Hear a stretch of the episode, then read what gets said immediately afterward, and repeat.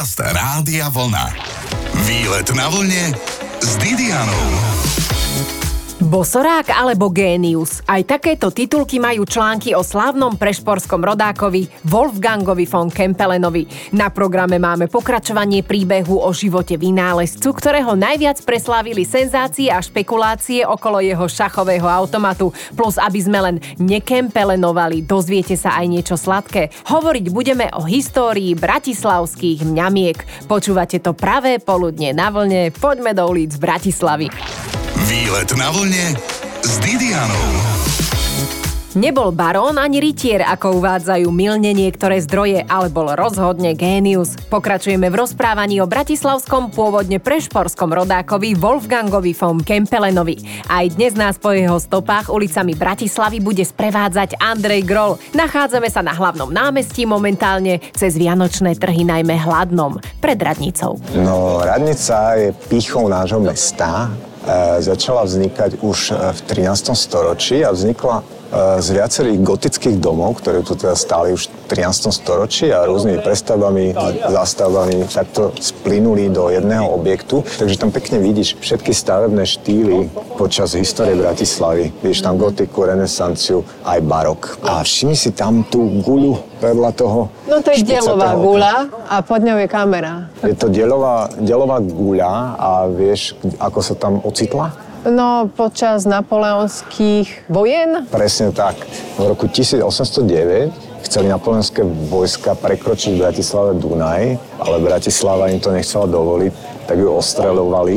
A domy, ktoré boli zasiahnuté týmito guľami, si potom, keď ich obnovili, zamurovali e, gulu do fasády a údajne mali potom nejaké zľavy e, z daní. No, praktické. No, e, na to Napoleona by som nadviazal, pretože jeden zo slávnych ľudí, ktorý hral proti Kempelenovmu Turkovi šach, bol sám Napoleon Bonaparte. Bolo to práve v roku 1809, po tomto ostrovovaní Bratislavy, keď sa on usadil na pár mesiacov v Šembrune a k nemu sa prihlásil na audienciu istý Johann Nepomuk Melcel. To už bolo po Kempelenovej smrti, aby som upresnil. On ale tento Melcel kúpil Turka od Kempelenovho syna a prihlásil sa tak k Napoleonovi, že má niečo, čo by ho mohlo zaujímať. No a Napoleon bol vášnevý šachista, takže ho to zaujímalo a zachovalo sa očité svedectvo Napoleonovho komorníka, ktorý ktorý opisuje, ako toto stretnutie s Turkom prebiehalo. Ty ako Napo- prebiehalo? Správne sa pýtaš. Napoleon, keď vošiel, žoviálne Turka pozdravil a povedal si, že ho najprv trošku otestuje. Tak ťahal figurkou proti pravidlám. Turek mu túto figurku chytil a vrátil na pôvodné miesto. Napoleon chcel provokovať ďalej, opäť ťahal proti pravidlám. Vtedy mu Turek túto figurku zabavil. Napoleon opäť provokoval, zase ťahal proti pravidlám a vtedy sa Turek rozohnal a zmietol všetky figurky zo stola. On aj rozprával ten Turek? Nie. Všetci prítomní stichli, pretože takúto trúfalosť si nikto proti Napoleonovi nedovolil. No ale Napoleon sa iba zasmial a pogratuloval Melcovi k takémuto skvelému vynálezu. Úžasné. Tak aj Napoleon bol z neho kvázi milo potešený. Presne tak. Ďalšie zaujímavé legendy a pravdy sa o Kempelenovi a jeho vynálezoch dozviete už o chvíľu. Dajte si niečo dobré, turecký met alebo kalerap a budeme pokračovať. Počúvate výlet na vlne s Didianou. Nachádzame sa na Bielej ulici v Bratislave, to je kúsok od hlavného námestia. Keď viete, kde bolo divadlo Gunagu zhruba bola kedy, tak práve tu stojíme a na zemi je opäť korunovačná dlažba, teda že tadiaľ e, kráčali králi a kráľovne, ktoré boli korunované v Bratislave. A Andrej, prečo si ma sem zobral? Zobral som ťa sem preto, lebo tuto na Bielej 6 sa nachádza krásny renesančný dom, vinohradnícky, s vinohradníckými freskami. freskami. No a v tomto dome v 18. storočí býval istý Karl Gottlieb von Windisch, čo bola tiež veľmi významná osobnosť Bratislavy. Kat? Uh, nie, nie, nie. On okay. bol vydavateľom prvého vedeckého časopisu v Uhorsku. A zároveň bol aj Kempelenov osobný priateľ, kumpán a napísal o ňom aj knihu, ktorá sa volá Listy o šachovom automate pána Kempelena. No a okrem Turka tam opisuje aj iný Kempelenov vynález, ktorý je oveľa, oveľa, oveľa dôležitejší. Dalo by sa povedať, že to najdôležitejší vynález a je to Kempelenov hovoriaci stroj. Si predstav, že v 18. storočí sa mu podarilo zostrojiť stroj, ktorý naozaj rozprával. Prosím ťa, a teraz mi vysvetli, hej. My živíme sa ako moderátori niektorí v rádiu. Ty musíš rozprávať pri prehliadkách. Tak na čo on to na čo vymyslel? Si my derieme, na čo si my derieme hlasivky, keď Bola 18. kedy dávno, v tom 18. storočí niekto vymyslel, nie niekto, ale náš rodák bratislavský Kempelen. Zabudlo sa na tom, pritom plány na jeho zostrojenie Kempelen vložil do svojej knihy, do svojho vrcholného diela, ktoré sa volá Mechanizmus ľudskej reči. A táto kniha sa považuje za jeho najdôležitejšie dielo, jeho najdôležitejší prínos, pretože má také tri časti. Prvá sa venuje filozofii, kde vstupuje do takej filozofickej diskusie o pôvode jazyka, kde argumentuje, že e, reč, ľudská reč musí mať evolučný pôvod, že nebola daná z hora, ale vyvíjala sa postupne z myslení. Druhá časť je taká anatomická, kde analizuje anatómiu rečových orgánov a dokonca analizuje tvorbu každej jednej hlásky, kde dáva aj návod na zlepšenie výslovnosti, čím vlastne zachádza do logopédie. No a tretia časť je praktická, kde prikladá návod na zostrojenie hovoreceho stroja a zároveň návod na jeho obsluhu. To je úžasné, že sa chcel takto podeliť s tými ľuďmi. Máme aj pohľadnicu s hovoriacim strojom. Vyzeral ako také guidy a guidy boli aj pre Kempelena inšpiráciou. On počas výletu na vidieku No, tak- začul zvuk, čo mu vypomenul detský plač, tak ho sledoval a našiel Gajdoša, ako ladí svoj nástroj. Tak ho presvedčil, aby mu Gajdy predal a tu začali jeho experimenty a netušil, že našiel zábavu na 20 rokov. 20 rokov sa zaoberal vývojom tohto stroja To a nakoniec bavilo. sa mu to teda aj podarilo a tento stroj dodnes existujú jeho exempláre a naozaj vydávajú zvuky podobné reči. Reči akého jazyka? Angličtine, nemčine, maďarčine, prešpurčine? To je dobrá otázka. Akýkoľvek, ktorú ovláda ten, kto ovláda hovoriaci stroj. Totiž to nejde o stroj v pravom slova zmysle, ale skôr o taký hudobný nástroj, kde ten hráč pomocou sluchu a svojim zapojením šikovnosti moduluje tie zvuky, ktoré stroj generuje rôznymi pákami do zvukov podobných rečí. Takže je to v podstate na ňom. V podstate, keď niekto stratil hlas, mohol pomocou tohto prístroja? Áno, bola taká Si ambícia. pomôcť? V podstate áno. Tak Kempel len 20 rokov sa hral s týmto hovoriacím strojom a nakoniec ho teraz nikto nepoužíva. Ale v podstate máme rádio. Keby dlhšie žil, tak aj rádio vynájde. E, inak nie si ďaleko od pravdy, pretože v 19. storočí Alexander Graham Bell, vynálezca telefónu, videl na výstave Kempelenov hovoriaci stroj, zohnal si Kempelenovú knihu a zostrojil si vlastnú repliku jeho hovoriaceho stroja, takže niekde tuto môžeme zasadiť prvopočiatky Bellovej fascinácie zvukom. Perfektné, ako sú niektoré momenty histórie krásne poprepájané, až človeka z toho mrazí. Alebo je to z toho, že je november, ťažko povedať. Počúvate rádio Vlna, už o chvíľu budeme, ako Česi hovoria, paržit. Po slovensky parík s mojim sprievodcom Andrejom Grolom. Spomenieme vynález párnej turbíny, v ktorej má tiež prsty bratislavský rodák Kempelen. Počúvate výlet na vlne s Didianou. Dnes výletujeme v centre Bratislavy, v ktorej uličkách vyrastal náš dnešný hrdina Wolfgang von Kempelen, vynálezca a dobrý manažér, ktorého uznávala aj samotná panovníčka Mária Terézia. Ďalším hlavným hrdinom a rozprávačom Kempelenovho príbehu je Andrej Grol. Michalska 7 to je. Áno. A je to krásny renesančný dom, volá sa Segnerova kúria a v roku 1704 sa tu narodil Johann Andreas von Segner, čo bol najslávnejší vedec pochádzajúci z Bratislavy v 18. storočí. A on učil na univerzite v Hale a e, bol skvelý matematik, ale aj e, lekár a preslávil sa nevyslovene vynálezom, ale skôr teoreticky popísal tzv. Segnerovo koleso, čo bola vodná reaktívna turbína. Vieš čo reaktívny pohon? No, funguje to na základe nejakých látok, ktoré sú dosť výbušné a z toho sa tvorí energia. Áno, v podstate áno, rakety používajú reaktívny pohon, ale nemusia to byť výbušné látky. Napríklad, keď nafúkaš balónik, pustíš ho a ten vzduch z neho prudko uniká, tak nutí ten balón k pohybu opačným smerom. To je reaktívny pohon. A táto vodná reaktívna turbína používala vodu týmto spôsobom. Tá z nej vytekala prudko a tú turbínu otáčala. Na tohto Segnera, na jeho Segnerovo koleso nadviazal Kempelen, pretože v roku 1784 vynašiel tzv. párnu reaktívnu turbínu, čo bolo v podstate princíp Segnerovho kolesa, ale nahradil e, vodu parou. A keďže sa vtedy nachádzal bol práve v Londýne na turné so šachovým automatom. Dal si patentovať svoju turbínu priamo tam. A ide o prvý udelený patent na párnu turbínu v histórii. A keď už bol teda v Londýne, chcel načerpať nejaké skúsenosti, pretože on sa zaoberal párnymi strojmi a párnou energiou už dlhšie, tak kontaktoval Jamesa Watta, slávneho vynálezcu, držiteľa mnohých patentov a chcel mu predviesť svoju turbínu a chcel s ním podiskutovať. No lenže James Watt sa obával jeho ako nebezpečného konkurenta, preto toto stretnutie odmietol. Ale poslal za ním svojich dvoch zvedov, chemika slávneho Pristliho a Wattovho obchodného partnera Matthewa Boltona, ktorí sa s Kempelenom stretli a podrobne informovali Vota o tom, čo videli. A je taká zaujímavosť, že tri týždne po Kempelenovi si dal James Watt patentovať svoju reaktívnu turbínu. to je krásne. Ako na to prišiel? No jasné, už vtedy existovali výzvedné služby. Presne tak. Teda Kempelen bol ten, čo mu to sprostredkoval od tohto vynálezcu? Dobre som to pochopila? Kempelen teda získal prvý udelený patent na párnu turbínu v histórii a James Watt si dal patentovať veľmi podobnú tak. turbínu na, tiež na reaktívnom princípe len 3 týždne po Kempelenovi. Nie nadarmo mu hovoria bratislavský Da Vinci, Wolfgang von Kempelen, toľko vecí sme o ňom nevedeli, alebo vedeli. Inak ak sa pýtate, že prečo nemá aspoň sochu, tak má v Bratislavskom vodárenskom múzeu, ktoré z hodou okolností nevymyslel. Ale svoj dôvod to má, aby toho málo nebolo, zabezpečil aj vodu pre Bratislavský hrad, postavil most cez Dunaj, tak pokojne by mohol mať aj dve sochy. O chvíľu pokračujeme.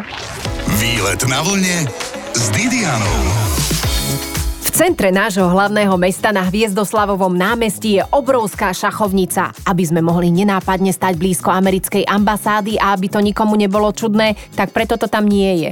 Tá šachovnica je tam postavená na počest bratislavského rodáka a vynálezcu, ktorý na poput Márie Terézie vymyslel šachový automat, ktorý porážal v tejto hre aj výborných šachistov. Skrinka vo veľkosti písacieho stroja a za ňou sediaca figurína Turka dodnes vzbudzuje údiv a rešpekt, že ako to ten Kempelen vlastne vymyslel, že nejaký automat vedel vyhrávať nad ľuďmi. A teraz si dajte najhlasnejšie rádio vlna, lebo sa dozvieme, ako to s tou figurínou bolo. Andrej Grol nám ten tajomný príbeh teraz rozuzlí v jednej z bratislavských kaviarní na námestí SMP. Idem dnu, a teraz bolo trochu ticho, lebo som stratila reč, pretože ten slávny stroj, šachový túrek existuje, však je tu. Je v zbierke nášho občianského združenia Kempelenopolis, ktoré sa zaoberá šírením dobrej zvesti o Kempelenovom živote a diele. Je to replika, ktorá má rozmery presne ako bol pôvodný Turek od Kempelena. Totiž to, čo sa dialo s Kempelenovým Turkom ďalej, si môžeme povedať. Johan Nepomuk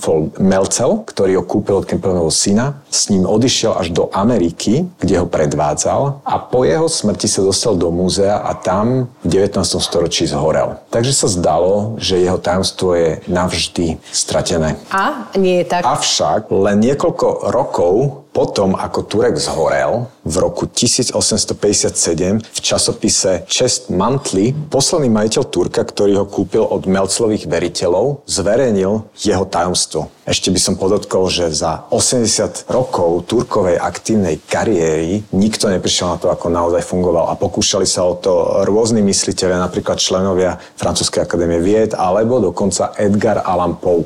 Výborne, čiže nikto neprišiel na to, ako fungovala socha Turka, ako to, že vedel poraziť všetkých úplne, alebo len niektorých? Porazil niekto Turka?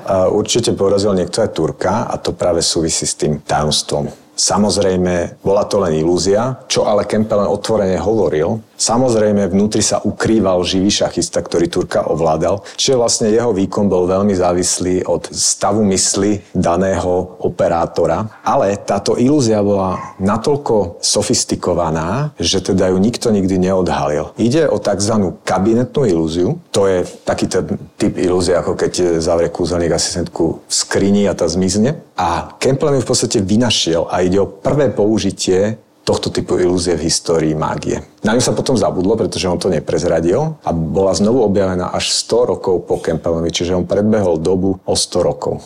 No a kúzelník David Copperfield určite tento trik trochu okúkal a zožal vďaka tomu celosvetovú slávu. Zostaňte milí, nielen surfisti na vlne. Dnes sa totiž ešte dozvieme, či je táto replika šachového Turka, ktorá ohromila svet, funkčná. Výlet na vlne s Didianou. Počúvate veľmi dobré rádio Vlna. Platí, že najväčšiu slávu Prešporákovi ako repá Wolfgangovi von Kempelenovi, ktorý žil na území dnešnej Bratislavy, priniesol jeho vynález šachový automat. Skrinka vo veľkosti písacieho stroja a za ňou sediaca bábka Turka strednej postavy s turbanom na hlave výťazila nad celým radom výborných šachistov. Dnes nám obdivovateľ tohto génia Andrej Grol už prezradil, že urobili repliku tejto skrinky a aj s Turkom a práve ju obdivujem v jednej jednej z bratislavských kaviarní vedľa kostola na námestí SMP. A tak ma zaujíma Andrej, je funkčná táto replika? Táto naša replika je čiastočne funkčná, respektíve táto kabinetná ilúzia je v nej zapracovaná. Funguje to na tom princípe, že otváram dvierka a vnútri ten človek sa v súčinnosti so mnou presúva v tom stole, preklapa rôzne priečky a je stále o krok vpredu pred tými divákmi, čo sa pozerajú dnu. Až na záver je celý turek takto dokorán otvorený a neuvidíš ho. Tam človek e, rozhodne v tejto skrinke nemohol trpieť klaustrofóbiou, lebo by to bol dosť veľký prúser tam vydržať dlhé hodiny, ktoré trvá teda šachová hra. Neodporúčalo sa klaustrofobikom e, liesť do Turka. Museli mať nejaké nútené prestávky? Povedal Kempelen, že počkaj, tak teraz e, musíme si oddychnúť no. a nechať Turka vydýchnuť, lebo musí ísť na toaletu? No to bohužiaľ asi nešlo. to je inak dobrá otázka. E, väčšinou tie predstavenia trvali maximálne hodinu, ale no ja osobne mám problém vydržať ho než na záchod, takže ja by som v Turkovi nemohol byť. Ja taký. Ale prepačte túto tému takto na obed, lebo ide taká legenda, že sú ľudia, ktorým nikdy netreba. Ale tak e, prečo vlastne Kempelen nikdy neprezradil, ako skrínka šachového Turka funguje? To je veľmi dobrá otázka. To je veľmi ťažké vysvetliť niekomu, kto e, nie je kúzelník pretože každý kúzelník zažil ten pocit, že ho ukecali diváci, prezradil, ako kúzlo funguje a videl tie, tie očka sklamania, pretože väčšinou ten princíp ilúzií býva veľmi jednoduchý, čo ale neznamená, že je jednoduché ich aj zrealizovať. Áno. Hej? Mm-hmm. Len tým ľuďom sa zdá, že, že Ježiš, že no tak to je celé. A zároveň keď ilúziu prezradíš, tak už nefunguje. Takže preto ani Kempele nemohol prezradiť, ako Turek funguje. Ale keď si spomínala toho Copperfielda, tak čuduj sa svete, Kempelov Turek súvisí aj s Copperfieldom. No a Andrej, ako súvisí Copperfield teda s Kempelenovým Turkom? Videla si Copperfielda lietať? Áno. Tak túto ilúziu, lietajúcu ilúziu pre Copperfielda vynašiel istý vynálezca ilúzií, pán John Gone, ktorý žije v Los Angeles a on je jeden z najoceňovanejších vynálezcov ilúzií. Spolupracoval teda s Copperfieldom, s Michaelom Jacksonom, s Davidom Blaineom. David Blaine ho označil za génia mágie. No a John Gone, on bol od detstva fascinovaný Kempelenovým Turkom, zhrňal o ňom všetky materiály a mal taký sen, že jedného dňa ho zrekonštruuje. A jemu sa ako prvému podarilo v roku 1989 predstaviť úplne vernú kopiu Kempelenovho Turka. On použil dokonca iba technológie a materiály, ktoré boli dostupné vtedy v 18. storočí, takže jeho Turka by nerozoznal od svojho ani sám Kempelen. No a ja som sa s Johnom Gonom stretol pred troma rokmi vo Viedni na konferencii o histórii mágie. My sa rozprávali o Turkovi a on sa mi posťažoval, že ten mechanizmus vo vnútri Turka, ktorý vyrobil, je taký nádherný, ale nemôže ho nikomu ukázať, pretože on je teda roduverný iluzionista a ilúzie neprezrádza. To je krásne, aj s peknou bod bodkov. A Andrej, ty mi ešte povedz o tejto soche, že ako k tomu prišlo, že si ju zrekonštruoval? V roku 2018 som robil výstavu Bratislavský Da Vinci o Kempelenovi pre e, Múzeum dopravy Slovenského technického múzea v Bratislave a pre túto výstavu som dal vyrobiť jednak repliku Kempelenovho Turka, ale aj repliku iných jeho vynálezov. A tieto repliky aj celá výstava putovali aj do Košíc a do Komárna. A momentálne je teda táto polofunkčná replika vystavená v kaviarni v kláštore milosrdných bratov na námestí SNP. Ďakujem ti veľmi pekne za to, že si to vytvorili. Je to určite atrakcia, pekná spomienka na jedného naozaj veľmi, veľmi šikovného bratislavského rodaka. Milé posluchácké združenie, teraz tlieskame Andrejovi Grolovi za to, že nám takto parádne vysvetlil a poukazoval celú Bratislavu, skoro celú Bratislavu, lebo je tu ešte čo ukazovať, ale určite e, riadne obohatil naše vedomosti o informácie o bratislavskom rodakovi Kempelenovi. Ďakujem. Ďakujem. Výlet na vlne s Didianou. Slávny vynálezca Kempelen bol hrdinom nášho výletu na vlne, ale predsa len zabudla som sa opýtať, či vedel variť. Viete, aké je to skvelé dievčatá, ak váš partner vie variť? Mnohé určite. Ja som to šťastie nemala, ale predsa len, keď už bol ten vynálezca Wolfgang von Kempelen prešporák, tak som sa rozhodla aj nejaký vynález na jedenie vybrať do nášho programu. V knihe Z kuchyne starého prešporka som našla recept na pochutinu, bez ktorej by mnohé jedlá neboli. Recept recept na majonézu. No však len také zahraničné fish and chips. No kto by to jedol bez majonézy? Ale späť na Slovensko do Bratislavy, teda do bývalého prešporku. Nevie sa, kto vymyslel recept na prešporskú majonézu, ale vraj je taký dokonalý, že sa ujal vo všetkých slušných prešporských rodinách, píšu. A kto vie, možno aj neslušných, však aj takým ľuďom chutí majonéza. Dobrá majonéza sa vydarí len vtedy, ak všetky jej súčasti budú mať rovnakú izbovú teplotu. Ďalej je recept písaný veľmi osobne. Napríklad citujem. Kocháš sa, ako ti majonéza pod rukami hustne, trasľavie a ligotavie. No kde, v ktorom recepte nájdeš takéto výrazy? Perfektné. Isté je, že do tejto krásne trasľavej a ligotavej prešporskej majonézy ešte radia pridať polievkovú lyžicu mletého ďumbiera alebo dve lyžice čerstvých voňavých byliniek, strúhaný chren a jablčka, či dve polievkové lyžice pretlaku so štipkou bazalky a vzniknú namiesto majonézy také prílohy k mesu alebo chlebíku, že až, že až priberieš tam, ale nie je, nebojte. Ak to zhrniem, máme sobotu, čas obeda a boli sme na výlete, tak hádam majonézu si môžeme dopriať. Ďalší výlet pre vás pripravím už o týždeň. Pôjdeme na Čachtický hrad zistiť, či Bátorička bola obeď, alebo čo ľúbila na obed. Deň ako z obrázku prajem. Počúvajte výlet na vlne s v sobotu po 12.